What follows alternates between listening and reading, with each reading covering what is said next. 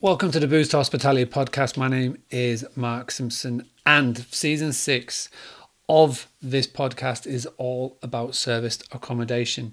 This episode is with a guest called Trish McGirr. Trish is one of the leading experts in negotiation. So if you are looking to get into serviced accommodation and you are struggling to get over the research, the planning, and how to convince an estate agent or a landlord to let you rent their property on a rent-to-rent model, this is the episode for you. Make sure you listen right to the very end, because Trish is going to leave us with a free download that you can get to discover her Cuddle method. So without further ado, please sit back, listen, and enjoy my episode with Trish McGirr. To the Boost Hospitality Podcast. Could you please introduce you for anybody who doesn't know who you are and what you do and what we're going to be talking about today, please? Yeah, no problem. Thank you, Mark, for having me along. And for those of you who may need some subtitles, this is a Belfast accent, just in case. Mark, as I say, really, really pleased to be along. And I'll give you the potted version of me, because you can see by this white hair, I'm a slightly older. You know, those who are watching, you know, this is a bit like that one where they say about if you're watching in black and white, you know. But anyway, this white hair, you know, gives you an idea about how old I am. Anyway, but I've been around property since 2004. But long before I was a property person, I've been a business consultant and trainer, a professional trainer, if you want to call me that, and a professional business consultant for many, many years. And I came into property in 2004 because I wanted to build up my pension, because I had left the NHS, Mark. So like a lot of folk, I'd apparently got a gold-clad pension. But at the moment when I left the NHS, I realised, oh crumbs, I don't have anything to fall back on. And property became something that I looked at sort of 4 or 5 years after I set my first business up. And since 2004, I've probably been out there and tried virtually every property strategy that there is. And for anybody who's listening or watching right now, and are thinking, oh yeah, that sounds like me. Yeah, I was one of those people who chased the shiny penny for a while. A new strategy came out and I wanted to find out about it. Now, that might be the trainer in me because I'm always curious, but I also don't believe the hype. And as I say, so I've tried virtually every property strategy out there, some very successfully, some not so. But I also set up a letting agency. So where I came into understanding anything about service accommodation is when I ran my estate agency. We actually did corporate lets, and our agency was based in the Northwest, and we did corporate lets over in Rochdale when the holiday company Air Tours, which is now a part, I think, of TUI. I think the Air Tours finished, they folded. But they used to bring their holiday reps back from abroad, bring them back to the UK, and they needed accommodation, but they didn't want to do normal, book normal lets. What they wanted is they wanted fully furnished, fully done up properties, knives, forks, spoons, cups, saucers, the whole thing. They effectively wanted a corporate let for a 6-month period of the year. And whenever I had my agency and had some properties, I was like, oh, okay, this doesn't sound that attractive, because 6 months of the year I'm going to have to find a tenant. The 6 months of the year it's going to be a bit of a pain in the ass because I'm going to be flush, but I've got to do the property up. But what happened was, Air Tours basically agreed with us at the time that if we took 5 of our properties and did them up to a really good standard, not only would they give us top dollar for renting those properties to them, but that they would give us a retainer on those properties for the months that they were not available for lettings. So that's how I came in to finding out anything about, in inverted commas, corporate lets. And of course now here we are in the marketplace, and serviced accommodation has become one of the strategies that's blown up on the back of Airbnb, Booking.com, and that kind of stuff. So that's kind of where I came in, and that's where I've cut my teeth in service accommodation and corporate lets. Nice. So moving forward to 2019, Yeah. Where are you currently with the world of SA? Where do you currently specialize? Where do you like to work? What's that sort of passion projects are you currently working on in the moment? Right. The thing that I absolutely love, and the thing that I think I'm bringing more now to the marketplace, is going back to my learning and development hat on. Because when we set up some serviced accommodation in the Northeast, I basically did a joint venture with someone who had a couple of properties and wanted to expand. Now, he didn't have the level of experience that I have, not again in corporate lettings, never mind in doing sort of property generally. And I agreed that we would partner up, and we would go and we'd take on some more properties, we'd negotiate with some estate agents, and we'd do it on a basically rent-to-rent basis. So he needed my credibility, my experience, and I needed his legs on the ground, basically. So we partnered up to do that. And that was very, very successful, because what we took on board was a corporate client, very similar to the Air Tours model, who needed something for an extended period of time for a number of staff. But what I brought more to that wasn't the front end of serviced accommodation. So it wasn't doing the cleaning the beds and sorting that. But my bit is very much negotiating. Yeah. So getting to the first part, to the first stage.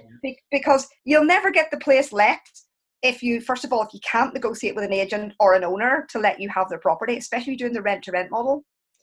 And if you do have corporate clients who need a period of time, people about corporate model. But the problem with the corporate model is you're dealing with a body corporate. You have to speak in a language they understand, and you have to offer them a package that is very attractive and doesn't just feel like a hotel booking. It needs to be a packaged offer that's put across the right way.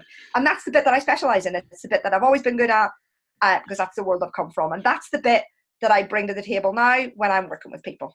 I like that. So this is what we're going to talk about today on today's episode. We're going to talk about, number one, how to approach a owner or an estate agent to agree to a rent-to-rent model. We're going to go and we're going to cover the biggest mistakes that you see other people making at this stage. Yeah. We're going to talk about many things, but where I do really want to focus and start off this conversation is what you spoke about. So before you've even got people through the door, before you do any of that, when you are looking to take the training that you've got from serviced accommodation weekends and whatnot, and you're looking to put theory into practice, which is where so many people fall down, what tips and advice, how can we go from the theory to doing, how can we go to finding our first property or first properties to agree to this rent-to-rent model? What sort of ideas can you shed here? Right. So the first thing I would say, and it's the essence of all good marketing, and that number one is, who is the client that you think is going to go into that property? Because again, I see people kind of just going, well, I'm just going out and speaking to agents, and I'm looking at, am I looking for apartments? Am I looking for 2-bed properties? Am I looking for 3-bed? Am I looking for, do they have to have en suites? Know what your market is. So again, are you going for the regular kind of, weekend, dare I say, people who are coming in and they're tourists coming into that area? Are they going to be more corporate type clients? Are they going to be bigger groups? Are they going to be smaller? You've got to pick what you think is your marketplace, because it's no different to buying a property. Do you buy a single let property to put a family in, or do you go for an HMO because you're looking in an area where there's a bigger demand for that type of thing? So the first thing I'd say is, do your research in your area. There's no point in rocking up and having a property and finding out you can't get the bloody thing let and you can't get it booked. Number one, research. So we've done the research. We've found the area. How do you go? I mean, this is obviously it's a big thing. Research, knowing the area, knowing your client, knowing all of this. We call it the customer avatar in the Boostly Academy world. Yep, so absolutely. Where's the next step then? So you've done all of this, you've found the area. What do you then do in your advice? What do you teach on these programs when you're looking to take that next step? People are looking to go to the estate agent or the owner. Right. So the next thing is, so if you've decided in any given area, you've decided the sort of properties that look like they have the highest level of demand. And again, as we know, in, this is corporate. This is hospitality, Mark. We're not talking about buy-to-let properties where there's going to be someone in for 6 months. Okay, so you've got to work out, you know, your nightly rate. You've got to work out what your running costs of that property are going to be, whether there's someone with a head in the bed or not. Yeah.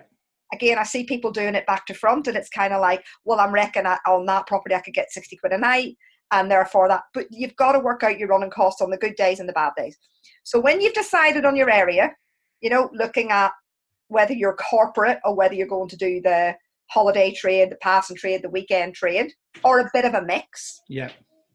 And you've worked out which property. The next thing you want to do is, and this is easy to do, set up a Rightmove Plus account. Go into Rightmove, pick the area geographically that you're looking at, draw a border around it, and look for the properties in that area that are for let, that fit the kind of format you've just discussed. Your ideal customer avatar probably wants a 2-bedroom apartment with a nice ensuite. They want parking.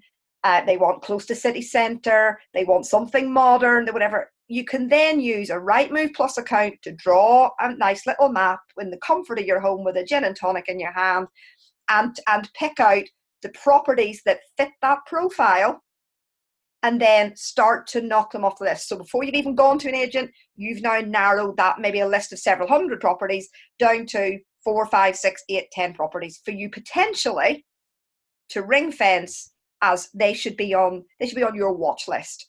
I like that. Picking out like a Rightmove Plus account, going on, draw a big circle, narrowing down 700 properties to maybe 10.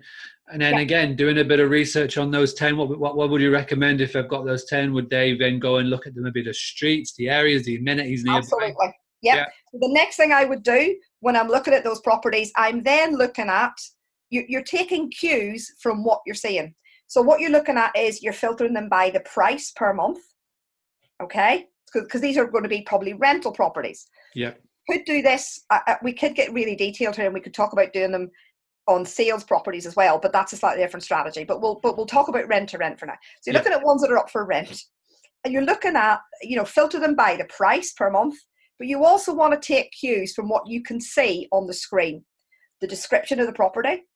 Does it look like it's available like right now? Mm-hmm. Okay, because we want to pick out landlords who are likely to be motivated to get rid of that property sooner rather than later. So if the price is maybe slightly lower than others, that indicates the landlord might be getting a wee bit twitchy about getting rid of it. You want to look at condition of the property. What do the pictures look like of that property? Does it look like it's been looked after? Does it look like you're going to have to put a bit of money into it? Because you might be solving the landlord's problem if you come along and say, look, I want to rent that property. I'm going to put some money into it, which is going to improve it. I'm going to give you a really good rent on it for a period of time, but you're going to have to give me some leeway for me to make, you know, obviously my money back by doing something different. But you've got to take cues by actually reading the text, looking at the picture, and seeing what the evidence is telling you about that listing. Yeah. So really good advice there. Loads of notes to be taken. I'm making notes literally as I go along. So here's a question. From all the years that you've done this and from all the people that you've seen and coached through this process, what is the biggest mistake that people make at this stage? Okay. I think the biggest mistake is that people go in, they've been on a course, and like, hey, we've all done it and I've done it, come fresh out of a course, full of ideas, full of enthusiasm. I've heard the stories from the guy on the stage who said last year he was living in a truck and then this year he's got his Porsche out on the driveway. You know, I've heard those stories and run off thinking that could be me. But you then go out and the first thing you do is you stumble into an estate agent with a vague idea of what you're looking for, a vague idea of what you can afford to put into the property. Yeah. So you're using language that the agent has heard 100 million times before from everybody else who's ever come off a course. So the biggest mistake is not actually doing the due diligence, not being really clear on your avatar, not being really clear on your market, not being really clear on the sort of property that you need to acquire for the marketplace you want to be in. I like that. Okay? And not being clear on the costs that this is to set up. Mark, I could throttle guys who are in training, who, and listen, we all want the dream of being financially free, but this is not a zero cost strategy. Mm. Okay. You're going to have to bring that property up to a standard that is suitable for the client you want. That means if you don't have the money yourself, you're going to have to get someone on board who has the money. Yeah. So that's another big mistake, not being clear on how much you're going to need for the light fittings, the knives, the forks, the spoon, all your setup costs. And that's not even accounting for what you have to pay the agent, because the agent may want some more money, okay, to take mm-hmm. a bigger deposit. Mm-hmm. And if you're going to go in and talk business, you need to be really, really clear. Yeah, definitely. I think, and this is maybe something that the world of hospitality can teach the world of service accommodation, of exactly the overheads, everything that you need for your property, like having two of everything. You know, it's something yep. simple as having two of everything, maybe three of everything, depending yep. on how often you want to flip these serviced accommodations. If you are going to go for the weekend travelers, touristy routes, and then in the weekdays fill it with contractors and business people, you know, you're going to have a quicker turnaround. So yeah, right. I think, you know, failing to prepare, preparing to fail. And that's fantastic advice for anybody who is at the very beginner stage of all of this, then absolutely follow Trish's advice there, because that's massive. So, okay, we've done it. We've narrowed it down 700 to say 7, and we've gone from 7 down to 3, and you're ready. So you've done your research, you've figured out the overheads, you've figured out the costings down to the minute detail, you're ready, you've got good questions. What's next? What's right. the next bit of advice? I think the scariest thing for some people is to go into an estate agent and start to talk about, I want to, you know, so they all talk about corporate lets. Most people go, I've got corporate lets, I've got clients that are ready to book that property, and I just want to, you know, whatever.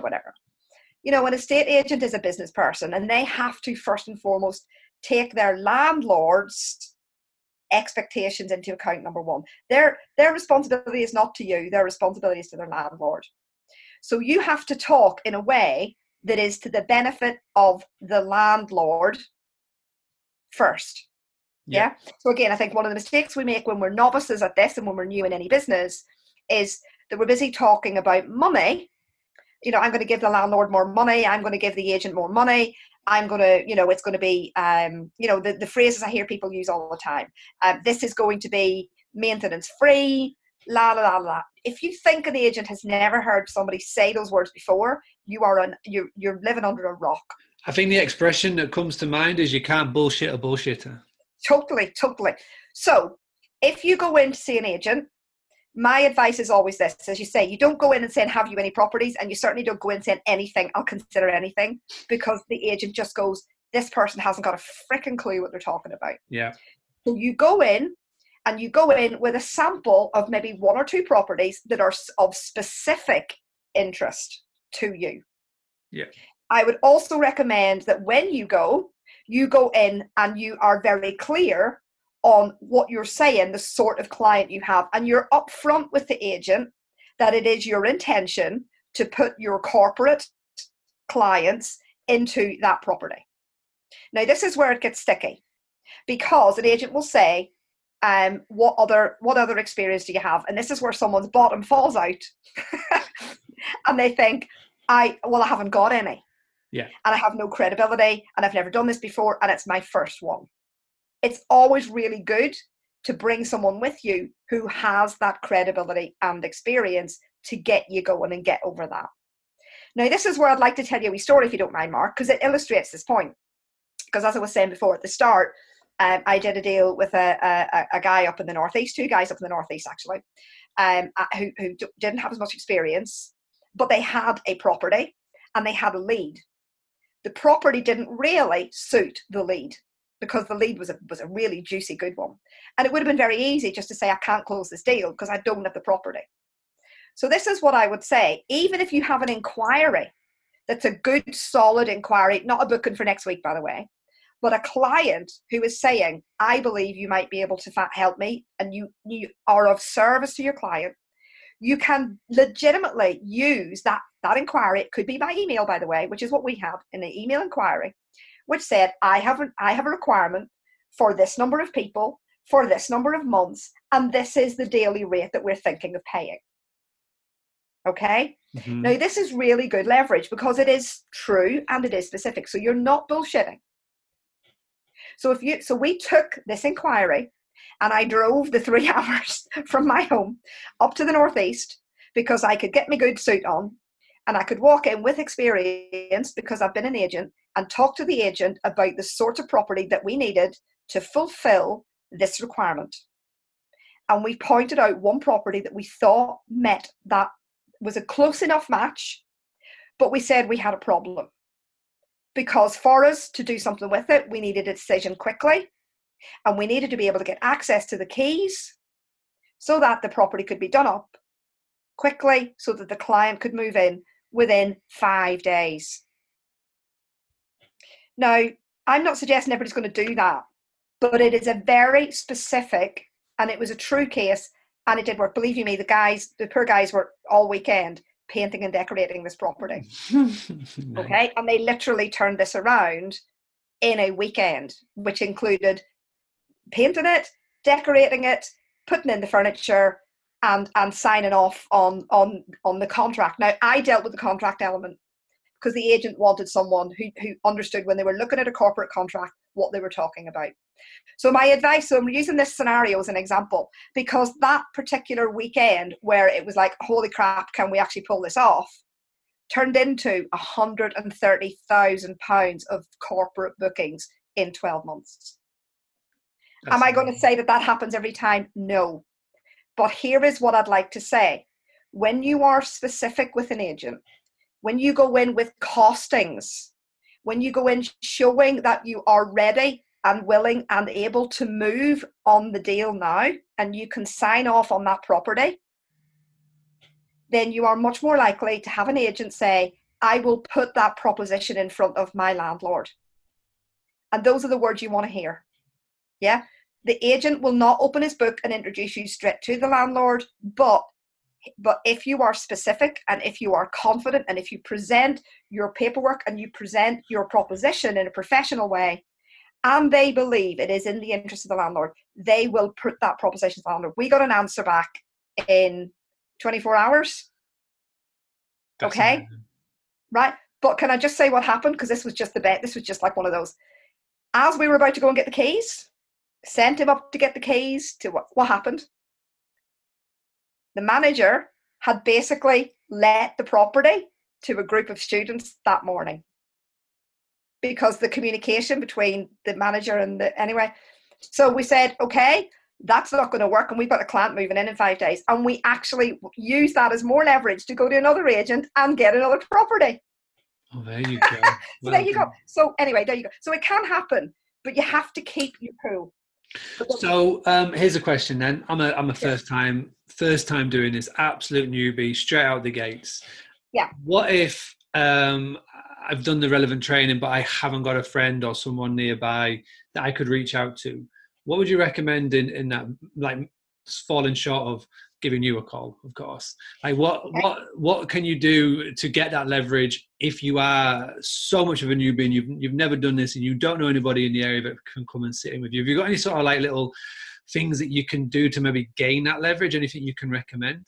Yes, there are. Okay. So there are a few things I'd like to say to everybody who's listening or watching, and they're thinking, I don't even know how to walk into an estate agent. Don't forget, it's also talking to other landlords. So there are some things you can do, and it's the same kind of scenario.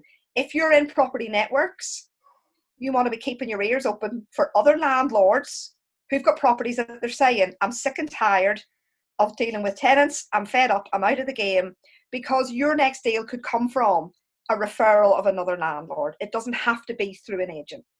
But even if it is from another landlord, please do the same thing. Be clear on your costings. You know, be clear what you're able and willing to offer. There's always a degree of negotiation in this, Mark, and that's, I think, where a lot of people make the mistake. So have some sort of little prospectus. I'm not saying a 52-page document, but at least have something that shows that you've done the thinking and that you've a solid proposition to offer. It does help for you to have a bit of a brand. I'm not talking about having a ton of, you know, really crappy business cards, but, you know, have a sense that you're a business person. Yeah. Because if you're going to deal with these people want to know that you look like you're trustworthy. be able to show that you have the money to back up what you have just said. Yeah. Okay. This comes with confidence. But even if you've got to get someone else in the body with you and give you the money, you've got to say, I can make good on this because the money is in place to give you the deposit, maybe give you a bigger deposit than you need. Yeah, okay, because people want to know, if I'm going to give you my property, I want to know you can afford this. It's one of the biggest things that kills the deal. Yeah. And as I say, if you're in a network, and most of the guys in service accommodation, they're in some sort of network, they're property groups all over town. Watch and look for the conversations that are happening in those groups, because there are guys disposing of single properties and multiple properties all of the time if you care to go and look. Yeah. Would you recommend, this is just me picking up the total newbie, would you recommend maybe asking in these networks if you could go and sit in on one of these estate agent chats? Is that something that is done? Is that something that people like to see, just to sort of go and sit in? And like I say, if you're new to this, you've done like the course, so to speak, you've gone and been sold the dream, you've come out, and if you're not confident, like say you've done the research but you're not that confident, would you recommend just go sitting in on a few of these meetings just to see what the language gets spoken and whatnot? The first one is always the hardest, Mark, isn't it? Because you know we've got to go out, and that's the first time the train and wheels are off and you're on your own. Yeah. Definitely. So what I would say is always ask other guys that are doing it. Now don't be surprised nowadays, of course, because people want to coach you. One of the things that I do offer, and I will say this genuinely. If people record some of their calls, so if they're having an initial estate agent call rather than calling in, I'd say to them, if you can record some of your call, I'll debrief where you're losing it a bit. Because this is, above everything else, this is about relationship building. And all too often what we're trying to do is we're trying to think that just the money on the table is what will get people to say yes. Yeah. It doesn't matter how much money you have in the bank if you don't come across as credible and trustworthy. Okay, so the first thing I would say is make sure that you are relationship building with the agent. So don't expect the agent to give you a deal the first time you meet, because most agents, including when I was an agent, will see somebody once and that person will never be seen again. You are not going to give that person your deal. You're going to give the person the deal or pick up the phone and call them and say, I have a landlord here with a property that's sticking. But you will call that person who's invested in the relationship with you. So please, if you're going to do this, use this as a long-term strategy and put in the work to build relationships with your network. I love this. We're coming up to 30 minutes and I really appreciate your time here, Trish, on this. And you've shared some amazing content for anybody who is at that right at that beginner stage. Now, my question is, how can people reach out to you if they want to find out more about this stage? How can people contact you? How can people find out more? How can people get on a call with you to find out more and how you can help? Right. Well, one of the things that I do, because I am very much into the whole relationship building thing, and I'm going to give this to people listening as a bit of a gift. I'm going to give you a little checklist download that's called the Cuddles model. And this is a way for you to remember when you are negotiating, whether you're negotiating with an agent or whether you're negotiating with a landlord, the Cuddles model is a way for you to remember what you should be doing in that conversation or in that negotiation. Okay. And on the bottom of that little download, Mark, is a link. Now that link enables people to book a call with me, and they can talk about any subject in relation to their business, whether that's how to negotiate better, how to put their pitch forward, how to summarize what their deal is, how to get their finances together on the deal. They could talk to me about any of those things on that. But if I give you that as a little gift, it will give people the basics that I've been talking through about how to get through to the negotiation, because you'll never get the deal unless you can start to give people what they want. Landlords want rent, but they want their properties looked after. Agents want to make a commission, but they don't want to deal with balloon heads. Yeah. And the guys that are booking the accommodation want decent quality accommodation at a price that's right, and they want half decent service. If you deliver on those, you will have a business that succeeds. Love it. Thank you so much, Trish. I will give everybody who wants that link in the show notes. So please make sure you check that out. You can also get a full transcript of today's interview on boostly.co.uk/podcast. Whilst you are there, please make sure that you go and download the other 5 seasons of the Boost Hospitality podcast, and make sure you check out for more of these episodes of season 6, where we're talking about nothing but SA. Whilst you are here, one last thing to ask, please go leave a review. One of those lovely 5-star reviews that you can leave in iTunes or wherever you listen to your podcast. But for now, thank you very much for tuning in. Trish, thank you so much. If anybody wants to go and quickly find you via, what is the best way? How can somebody come and get hold of you right now? Right, if they want to come and get hold of me right now, it's just Trish McGirr on Facebook, TrishMcGirr on Facebook. And my website is basically an email address the same. It's www.trishmcgirr.co.uk or trish at